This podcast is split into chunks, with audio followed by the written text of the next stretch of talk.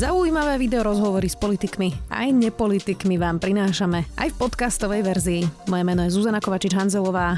Vítajte pri relácii Rozhovory ZKH v audioverzii. Krajská prokuratúra zrušila obvinenie Monike Todovej a Konštantínovi Čikovskému z denníka N. Polícia ich tento týždeň obvinila z ohrozenia utajovaných skutočností, keď pred tromi rokmi napísali článok, kde sa spomínal ako utajený svedok Peter Todd, viac už so šéf-redaktorom denníka N. Matúšom Kostolným, vítaj. Ahoj. Matúš, tak čo sa teda udialo? Ako si vysvetľuje, že to jeden deň vznesú a ďalší deň zrušia? Tak snažím sa brať prokuratúru vážne, čiže tým pádom e, sa to snažím aj vnímať vážne. Čiže to, že to zastavili je veľmi dobre. Som veľmi spokojný a v princípe rád aj pre mojich kolegov, ale, ale vôbec, e, pretože som to obvinenie považoval za nezmyselné a som rád, že prokuratúre trvalo len 24 hodín na to, aby to pochopila aj ona sama, ale samozrejme, že to vyvoláva množstvo otázok. Ako má človek brať vážne prokuratúru, keď 3 e, roky pracujú na nejakom obvinení a potom za jeden deň ho zmetu zo stola. Ako máme brať vážne prokuratúru, keď stačí, aby sa ozvali novinári, politici, verejnosť a, a zrazu to už nie je také dôležité, zrazu už e, to obvinenie neplatí. Takže tak ako som považoval za absurdné to, že to obvinenie vôbec prišlo, tak e, zlý pocit zostal aj, aj keď e, ho zrušili. Napriek tomu, že to je jediné správne, čo sa malo stať a mohlo stať a teda je dobré, že to ďalej nepokračuje. Inak teda Peter to reagoval aj na to zrušenie obvinenia takto. Krajská prokuratúra rozhodla v takom expresnom čase, až to vyvoláva podozrenie. V priebehu 24 hodín sa podľa mojej skromnej úvahy nedá naštudovať spis a kvalifikovane rozhodnúť, takže sme sa pobavili, no najviac sa dnes určite zabávajú podozriví to do vás Čikovským. Bol to nejaký rozsiahly spis? Ja som ten spis nevidel, nemal som ho v rukách, ale tak uh Súhlasím, že to 24-hodinový, 24-hodinový termín je hm, veľmi Takže veľmi súhlasíš s Petrom toto vlastne? Tak eh, hm, v tejto konkrétnej veci eh, hm, to vo mne vyvoláva tiež nejaký typ zvláštneho pocitu, ale inak by som povedal, že v ničom inom, eh, v ničom inom nie. A, a v tých jeho hodnotiacich súdoch, ako hodnotí denní gen, ako hodnotí e, mojich kolegov alebo mňa, tak v tom s ním nesúhlasím ani náhodou. Jasné. E, vnímaš to ako zastrašovanie novinárov, to, že vôbec takéto obvinenie niekto vzniesol? Áno, akože nedá sa to vnímať inak. Čiže e, to, to znesenie obvinenia bolo podľa mňa tak zle vyargumentované. Bolo tak deravé podľa mňa, bolo to tak čudné, že 3 roky to stálo a po troch rokoch najprv to zastavili a po troch rokoch to, e, to znova obži, obžilo, tak e, to je veľmi zvláštne. A stále sa veľmi snažím akože držať faktov a nepodliehať nejakej, povedal by som, že mm, zbytočnej emocii, ale, ale neviem sa ubrániť tomu, že, že to vnímam v kontexte toho, čo sa deje. Čiže neviem, neviem to odrezať a brať to iba čisto ako konkrétny konkrétne obvinenie voči mojim kolegom, ale vnímam to, že sa to deje v čase, keď e, všetci sledujeme súboj jednej skupiny policie proti druhej policii, jednej skupiny prokuratúry proti druhej skupine prokuratúry. E, odohráva sa to v, na Bratislavskej prokuratúre, ktorá e, sa do tých súbojov zapojila. Čiže mm, za posledné týždne sme videli, že novinári aj z našich redakcií na prokuratúre nevyvolávali nadšenie a, a nie vždy sa k ním správali úplne korektne, takže tých e, ako keby myšlienok, že čo všetko to môže byť, e, tých je množstvo. Preto je dobré, že sa to zastavilo a nepokračuje to ďalej, ale, ale teda nie celkom rozumiem tomu, čo prokuratúra robí, pretože vecne to podľa mňa nestalo na pevných nohách a teda ani ten odkaz e, nakoniec nie je dobrý pre prokuratúru, pretože to vyzerá, no, povedal by som, že nie veľmi e, rozhodne a jasne čo robí prokuratúra. Dajme teraz bokom e, to obvinenie a celý ten skutok, ako keby, myslím, trestnoprávne. Nemohli ste ale naozaj e, vyzradiť identitu Petra Tota a ohroziť tým nejakým spôsobom jeho rodinu, lebo e, to bolo naozaj úplne na začiatku, keď ešte nebolo, nebola vonku ani tríma, keď bolo všetko vlastne úplne v počiatkoch a rozhodol sa spolupracovať, tak nie je naozaj možnosť, nehovorím, že trestnoprávne, ale nie je možnosť, že ste ho mohli ohroziť týmto? My sme to zvažovali veľmi zodpovedne, ako každú jednu vec, ktorú sme v tom čase aj dnes e, zverejňovali. Treba povedať, že to bolo relatívne čerstvo po, po vražde Jana Kuciaka a, naozaj sme v tom čase zverejňovali veľmi citlivé informácie dlhé týždne a mesiace a nerobili sme to ľahko, vážne alebo z roztopaše. V tomto prípade sme samozrejme tiež zvažovali, že čo, čo presne, aké sú ďalšie následky toho nášho rozhodnutia. A rozhodli sme sa vtedy, ja si za tým rozhodnutím aj stojím a to teda viem, myslím si, že to viem aj vyargumentovať. Čiže uh, som, si, som presvedčený, že to bolo vo verejnom záujme vedieť, uh, čo utajený svedok e, hovorí, pretože v tej jeho výpovedi sa rozprávalo o sledovaní novinárov.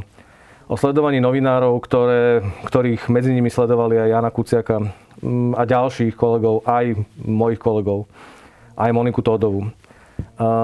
To sledovanie nakoniec, e, fotografie z toho sledovania, informácie z toho sledovania boli použité aj pri vražde.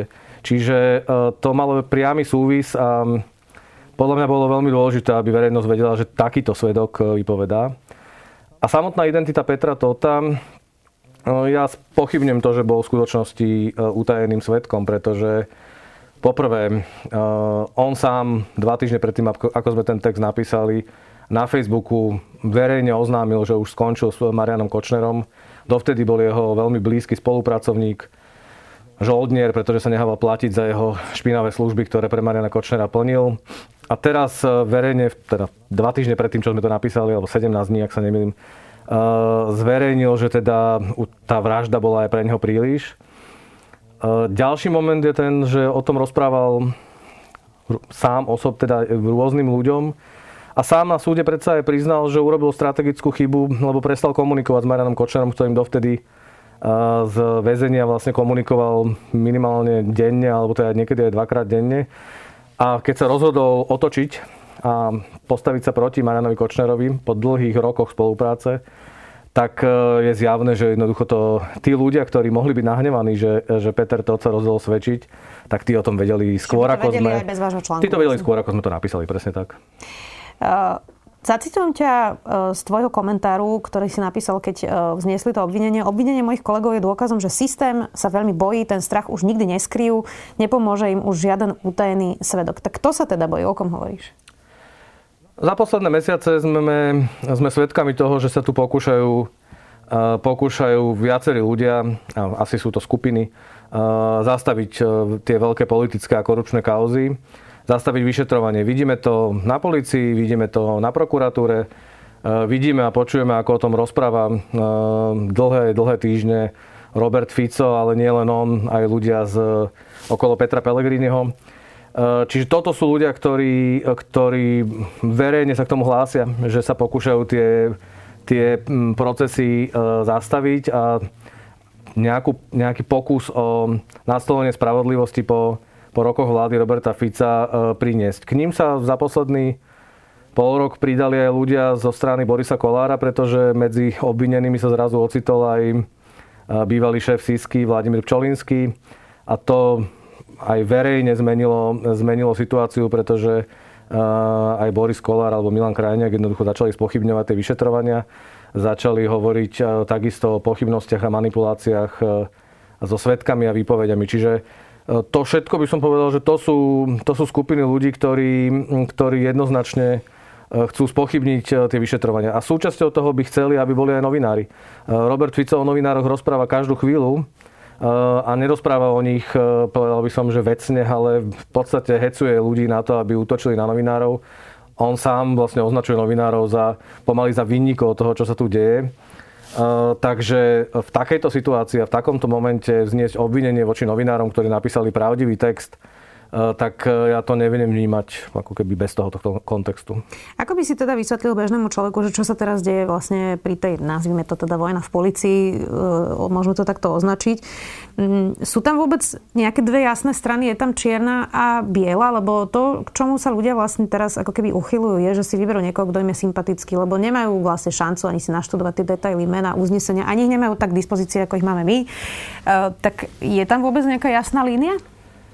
Tak eh, svet je oveľa komplikovanejší ako iba dobrý a zlý a jednoducho zvádza to častokrát a určite aj nás novinárov k tomu, aby sme písali o dobrých a zlých. Eh, a je to v tej rýchlosti, ako, ako žijeme, tak je to snaha o vysvetlenie alebo sprehľadnenie, ale je to častokrát komplikovanejšie. A myslím si, že teraz sme sa dostali presne do tej situácie, že tá deliaca línia už e, nejde medzi bývalou vládou a súčasnou vládou, pretože veľmi dlho stačilo pozerať sa na, na to, čo hovorí Robert Fico, počúvať, čo hovorí Robert Fico a viac menej ste vedeli, že opak je pravdou. Že jednoducho tak sa dá orientovať, že Robert Fico rozpráva veci, ktoré nie, nie sú pravdivé, ale rozpráva ich preto, aby, aby sa chránil alebo aby sa snažil brániť. Eh, od momentu, kedy, kedy bol vzatý do väzby Vladimír Pčolinský a kedy sme rodina eh, vstúpila do toho súboja, tak tá deliaca línia už nejde medzi koalíciou a opozíciou,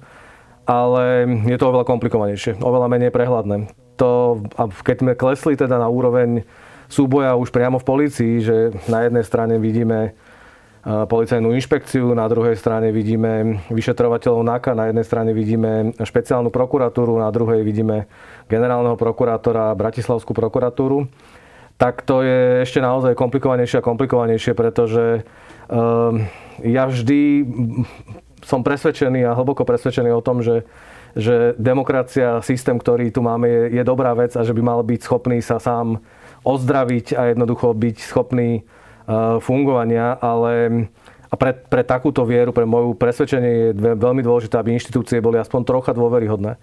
Po tých rokoch eh, Roberta Fica a po tých posledných dvoch rokoch, keď sme sa vďaka súdnemu procesu s Marianom Kočnerom dozvedeli z jeho mobilného telefónu detaily o tom, ako súdcovia, prokurátori, policajti, politici eh, nerobili pre dobro ľudí, ľudí a štátu, ale robili pre svoje vlastné dobro za peniaze alebo zo strachu tak e, to myslím že výrazným spôsobom otriaslo dôverou v prokuratúru, súdy, policiu.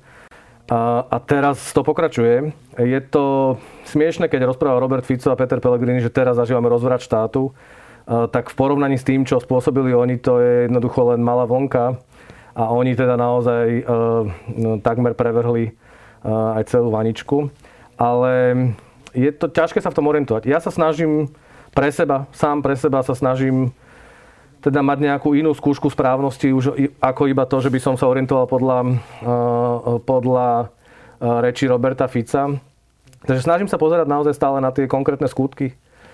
Čiže, čiže snažím sa pozerať na to, čo vyšetrujú, kto čo vyšetruje a čo, čo je vlastne cieľ. No a vidím napríklad v tom prípade tých uh, väzobne stíhaných vyšetrovateľov NAKA. Vidím, že tí sa pokúšali celé roky stíhať naozaj najvážnejšie korupčné mafiánske zločiny a na druhej strane vidím inšpekciu, ktorá nestíha nejaký vážny zločin, ale stíha tých vyšetrovateľov. A podľa mňa teda to, čo vidím ja, je snaha zastaviť tých vyšetrovateľov, aby nepokračovali ďalej. Um, asi sa musíme zmieriť s tým, že, že svet okolo nás nie je jednoduchý a ono si to vyžaduje nejaký typ, nejaký typ pozornosti a energie a času, ktorý tomu ľudia musia venovať. A Mnohým sa asi nechce, ale je to, je, robíme to pre nás, lebo to je naša krajina, v ktorej žijeme. Včera teda odsudili Dušana Kovačika na 14 rokov. Je to vysoký trest pre vysokého bývalého funkcionára. Za iných okolností by toto bola naozaj správa roka. Uh, ale ty si to sám teraz menoval vlastne, čo tu posledné roky zažívame a naozaj sa dozvedáme šialené veci rad radom o, o mnohých vysokých, vysoko postavených uh, ľuďoch. Uh, tak je to naozaj veľká vec a ukazuje sa teda, že naozaj sa musia bať už aj ľudia vo vysokých funkciách? Áno, ten strach je ako keby jeho vidieť a jeho cítiť podľa mňa, pretože e, je to veľmi vážne. Ten, a to je podľa mňa presne tá vec, ktorú si ja stále opakujem. E, my ľudia máme stále tendenciu tomu čerstvému, aktuálnemu prisudzovať väčšiu dôležitosť a väčší význam ako tomu, čo sa stalo pred rokom alebo pred dvoma. Je to myslím, že normálna ľudská vlastnosť. Preto vznikne aj taký zlý pocit a vlastne pocit akési paniky z toho, že zavreli štyroch vyšetrovateľov a šéfa inšpekcie a, a niekto rozpráva e, zlé veci na špeciálneho prokurátora a generálny prokurátor čudným spôsobom používa svoje mimoriadne oprávnenia. Ale ako keby zabúdame na to, že za posledné dva roky e, tu obvinili viac ako 100 ľudí, ktorí boli spojení s rokmi vlád Roberta Fica a nie je to, za tie dva roky sa neukázalo, zatiaľ nevieme o žiadnom nejakom zásadnom argumente, ktorý by spochybnil tie, tie prípady. Jasné, že sa tam objavujú nejaké pochybnosti, ale vo vedľajších malých alebo jednoducho vôbec s tým nesúvisiacich kauzách. A Dušan Kovačík je bývalý špeciálny prokurátor. Dlhé roky to bol človek, ktorý mal dbať na to, aby, aby sa tu presadzovala spravodlivosť, aby boli trestaní ľudia, ktorí sa páchajú korupciu a vysoké politické činy, zločiny. A on to nerobil. A dnes vidíme, že to nerobil aj kvôli tomu, že zjavne ho, na, za, zjavne ho za to platili. A zjavne pracoval pre mafiánov a nie pre, nie pre štát. Čiže to, že sa podarilo tento prípad, prípad dotiahnuť do prvé, na, na súd a jednoducho súd rozhodol, súd deklaruje, že má dostatok dôkazov a argumentov na to, aby vy, vyslovil taký vážny a teda naozaj závažný a veľmi silný trest, ehm, je, považujem za veľmi dôležitú vec. Samozrejme, že príde odvolanie, alebo teda už prišlo odvolanie. Áno, budeme teraz čakať na najvyšší súd, ako rozhodne. Budú to niekoľko mesiacov asi čakania. Ale to si myslím, že je úplne v poriadku a jednoducho mám relatívne celkom dobrý pocit, že takto vlastne nejak má fungovať spravodlivosť. Nezaznamenali sme okrem kriku Roberta Fica o tom, že ako to je nespravodlivé, okrem neadekvátnych rečí o politických procesoch a prirovnávaniu k 50. rokom, sme nezaznamenali nejaké zásadné spochybnenie toho prípadu, tak ako bol postavený. Máme svetkov, poznáme ich, počuli sme ich na súde, máme nejaké dôkazy a, a jednoducho súd bol ochot, schopný vyargumentovať, prečo to urobil. Teraz budeme čakať na to, čo povie najvyšší súd. A myslím si, že, to, že je to zásadná vec. Nie je to precedens, ktorý by znamenal, že teraz každý jeden z tých prípadov dopadne rovnako. Nie, každý jeden, každý jeden prípad bude posudzovať iný súdca, alebo teda nie je ten istý súdca. O každom bude rozhodovať potom iný senát Najvyššieho súdu. Čiže Myslím si, že stále je priestor na to, ak urobili chybu pri tom vyšetrovaní, tak stále je priestor na to, aby, aby ju napravili. A ak, a ak sa to potvrdí, tak jednoducho už nebude môcť, e, ja, ja by som povedal, že nikto, samozrejme, že viem, že, že teda viacerí budú stále ešte kričať, ale jednoducho um, je to veľmi dôležitý, veľmi dôležitý moment pre akýsi typ nastolenia spravodlivosti a možno aj katarzie, pretože ak by sme mali žiť e, v predstave, že v tejto krajine si určití ľudia môžu dovoliť všetko a nikdy ich nepotrestajú, pretože sú chránení, tak si myslím, že z dlhodobého hľadiska e, by to nebolo dobre. Toto dáva príležitosť na to presadzovať spravodlivosť. Je veľmi dôležité, ale aby tie súdy to dokázali vyargumentovať a vysvetliť, pretože ak zostanú nejaké nejasnosti, tak to bude prehlbovať v nejakej skupine, nejakej časti verejnosti pocit Eh, pocit, že sa nedieje niečo správne. Opäť zacitujem z toho komentára ešte minulý týždeň. Pokúšať sa zastaviť vojnu v policii a zneužívanie prokuratúry a tajnej služby s Borisom Kolárom a jeho rodinou je ako plávať v Dunaji proti prúdu. V útorok som ho preplával, viem, aký je silný. Tak Boris Kolár dnes hovoril o tom, že on nedovolí zrušiť eh, ten paragraf 363, inak odíde uh, z koalície, ale Stojí to celé na tom, či padne alebo vydrží vláda Eduarda Hegera? Naozaj je to tak, ako mnohí aj komentátori hovoria, že ak by táto koalícia skončila, tak príde naspäť smer a hlas a teda všetky vyšetrovania sa skončia? No, tak e, všetky prieskumy verejnej mienky ukazujú, že ak by mali byť teraz voľby, tak e, naozaj nedopadnú e, víťazstvom lepších alebo tých demokratických síl. To znechutenie z posledného roku a pol a z vlády Igora Matoviča špeciálne je, je veľmi veľké a silné, ale na druhú stranu ja by som teda chcel sa vrátiť ešte k tomu, že e, Boris Kolár môže hovoriť, že to je o paragrafe 363, ale to nie je jediný, jediný dôvod. To sa stalo akýmsi symbolom, pretože generálny prokurátor Maro Žilinka, ktorý je nominant, alebo teda do toho, do toho, do, na tú pozíciu ho, ho nominovali ľudia z Borisovej Kolárovej rodiny, tak e, tento použil naozaj, že nezvyčajným spôsobom a bez akéhokoľvek pokusu vysvetliť, prečo to urobil, zastavil prípady. No, ďalšieho nominanta sme rodina Vladimíra Pčolinského, e, Gorily, Haš, pána Haščáka, pána Zoroslava Kolára, tak naozaj, že to vyvolalo, vyvolalo veľmi, ako keby povedal by som, že odmietavé reakcie. Jasné, ale Daniel Lipšic bude prokurátorom ešte x rokov. Tí ano. policajti, tam predpokladám, že ich nikto zajtra nevymení, ak by sa aj zmenila vláda. Čiže, čiže zmení to vôbec nejaký skutkový stav toho vyšetrovania? To je skôr tam otázka. Lebo to, no, že to zmení politickú situáciu, to je jasné. No ale vidíme, akým spôsobom tá politika vplýva na tú, aj na tú vyšetrovateľskú realitu. Uh, tak veď tí policajti a vyšetrovateľia, ktorí, ktorí posledné dva roky naozaj veľmi intenzívne vyšetrujú a stíhajú tie zločiny, ktoré sa diali na najvyšších úrovniach, tak tí v policii boli predsa roky aj predtým a nerobili to, pretože to nebolo umožnené. Čiže naozaj to častokrát stojí na jednom, dvoch, troch, piatich ľuďoch, ktorí, ktorí, to, ktorí to umožnia alebo neumožnia, veď Dušan Kovačík je toho najlepším symbolom. A nejaký typ politickej atmosféry na to má obrovský vplyv.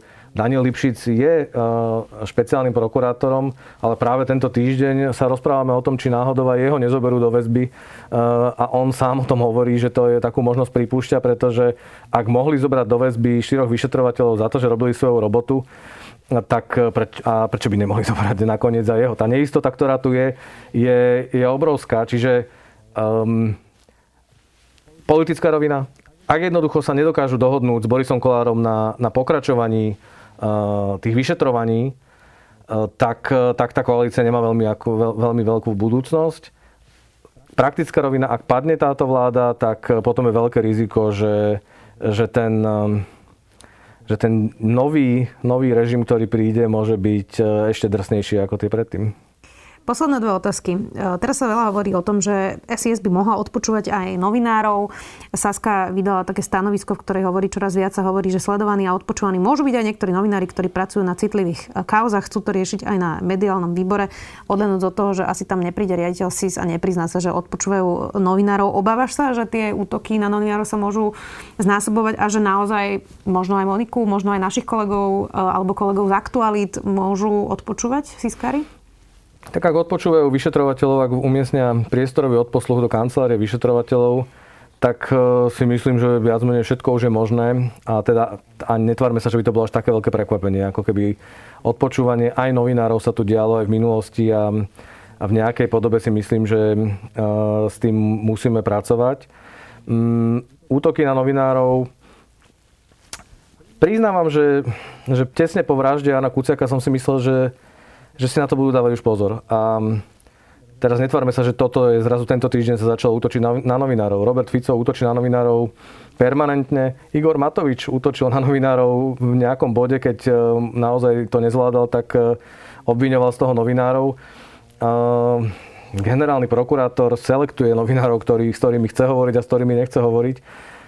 A teraz naši kolegov obvinili. No tak Myslím si, že všetko nasvedčuje tomu, že, e, že v nejakej podobe sa na to musíme pripraviť, že to bude realita. Realita našich dní. Um, ja mám, ako ja mám optimistickú povahu a, a bojovného ducha, čiže ja si myslím, že v princípe sme na to nejakým spôsobom nastavení. Či, sa to, či to zvládneme, neviem, ale urobíme všetko preto, aby sa to, aby sa to podarilo. A a naozaj, mm, aj včera som si to uvedomil, keď, e, keď prišlo to obvinenie. Jednoducho tá skúsenosť e, s vraždou Jana Kuciaka je tak e, zásadná, myslím si, že pre nás všetkých novinárov, ktorí sme to zažili a ktorí sme, ktorí sme sa museli s tým vyrovnávať a stále sa s tým musíme vyrovnávať, po profesionálnej stránke, ale aj ľudskej stránke, že zmenilo to výrazným spôsobom aj moje rozmýšľanie o tom. Čiže to, čo by som pred, pred tou vraždou podľa všetkého bral na ľahkú váhu a v snahe zachovať si duševné zdravie seba aj celého kolektívu by som to mal tendenciu zľahčovať. Teraz to nezľahčujem, berem to vážne a na druhú stranu ani si nemyslím, že vyplakávame, lebo to si myslím, že by nebolo tiež dobre. Tak teda ešte tá ľudská stránka na záver. Uh, ty si teda zodpovedný za svojich ľudí. Predpokladám, že cítiš aj nejakú zodpovednosť, keďže im šefuješ a je to vaša redakcia. Aj sa teda poznáte dlhé roky. Obaja, aj Monika, aj Tino majú rodiny. Uh, nie je to úplne sranda mať teda obvinenie, keď môže ísť človek za svoju prácu na rok ísť sedieť. Tak uľavilo, uľavilo sa vám dnes, keď zrušili to obvinenie? Samozrejme. Samozrejme, že, že sa uľavilo. Je to úplne pochopiteľné, pretože je to veľmi nepríjemné, keď vážna štátna inštitúcia znesie obvinenia a tvária sa, že to myslia vážne. Um, čiže samozrejme, že sa uľavilo. Na druhú stranu, zopakujem to, uh, to obvinenie bolo tak podľa mňa slabé a neodôvodnené. Nakoniec dnes, dnes to aj hovorí krajská prokuratúra, že to bolo svojvoľné obvinenie. Uh, tak uh, ja som tomu nechcel veriť, že by to malo dôjsť až tak ďaleko, ale je pravda, že v minulosti som podobné situácie asi nebral až tak vážne a bol som presvedčený, že to tak nemôže byť. Podľa všetkého nie, nie z dôvodu, že by som necítil zodpovednosť za kolegov, tu cítim veľmi intenzívne, ale pretože som asi naivný v zmysle, že verím tomu, že napriek tomu, že táto krajina je veľmi, povedal by som, že častokrát čudná, tak stále mám tendenciu veriť tomu, že vlastne sa to nejakým spôsobom dokáže zastaviť. Že aj v tých zlých časoch e, nakoniec vždy buď voliči, ľudia rozhodli, alebo jednoducho ozvali sa jednotlivci, malé inštitúcie, ktoré, ktoré neboli ochotné pristúpiť na to, že sa má páchať, e, páchať zlo v mene štátu. No tak e, toto presvedčenie ma drží, drží aj teraz. Čiže ja som tomu hlboko veril, že, že musí prísť nejaký prokurátor, ktorý povie, že to je vymyslené a treba to zastaviť. A keď nie prokurátor, tak príde nejaký súdca, ktorý povie, že toto je nezmysel a musíme to zastaviť. Áno, mohlo to trvať dlho a bolo by to veľmi nepríjemné, preto som veľmi šťastný, že to trvalo iba jeden deň, i keď teda to vyvoláva tiež nejaké otázniky. Ďakujem pekne, že si si našiel čas aj na našich divákov. Šéf-redaktor denníka N. Matúš Kostolný. Ďakujem za pozvanie. Počúvali ste podcastovú verziu relácie Rozhovory ZKH. Už tradične nás nájdete na streamovacích službách, vo vašich domácich asistentoch, na Sme.sk, v sekcii Sme video a samozrejme aj na našom YouTube kanáli Denníka Sme. Ďakujeme. Čo sa potrebujeme naučiť, aby nás umelá inteligencia neobrala o prácu? Ako prelomili Kočnerovú trému? A na čom najviac zarába Apple? Ja som David Tvrdoň. A ja som Andrej Podsúbka a každú sobotu v podcaste Klik s Davidom rozoberáme nové správy o technológiách a sociálnych sieťach. Náš podcast Rodiny Sme nájdete na sme.sk lomka klik alebo všade, kde sa dajú počúvať dobré podcasty. Každú sobotu.